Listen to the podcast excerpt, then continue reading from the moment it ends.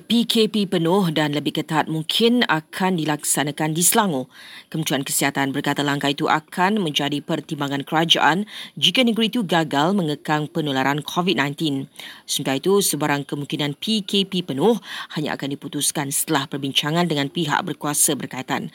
Ujar Menteri Kanan Keselamatan Datuk Sri Ismail Sabri Yaakob, keputusannya adalah berdasarkan nasihat Kementerian Kesihatan dan perbincangan dengan MKN. Semalam, 4,446 kes COVID-19 dicatatkan di seluruh negara dengan Selangor masih mencatatkan angka tertinggi iaitu 1,650. Ia diikuti Sarawak 433, Johor 391 dan Kelantan 343.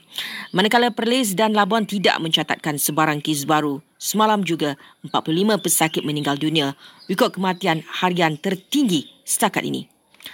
Kari Jamaluddin kini menjalani kuarantin 10 hari selepas dikesan menjadi kontak rapat kepada seorang pesakit COVID-19. Keputusan hujan ke atas Menteri Penyelaras Program Imunisasi COVID-19 Kebangsaan itu setakat ini adalah negatif.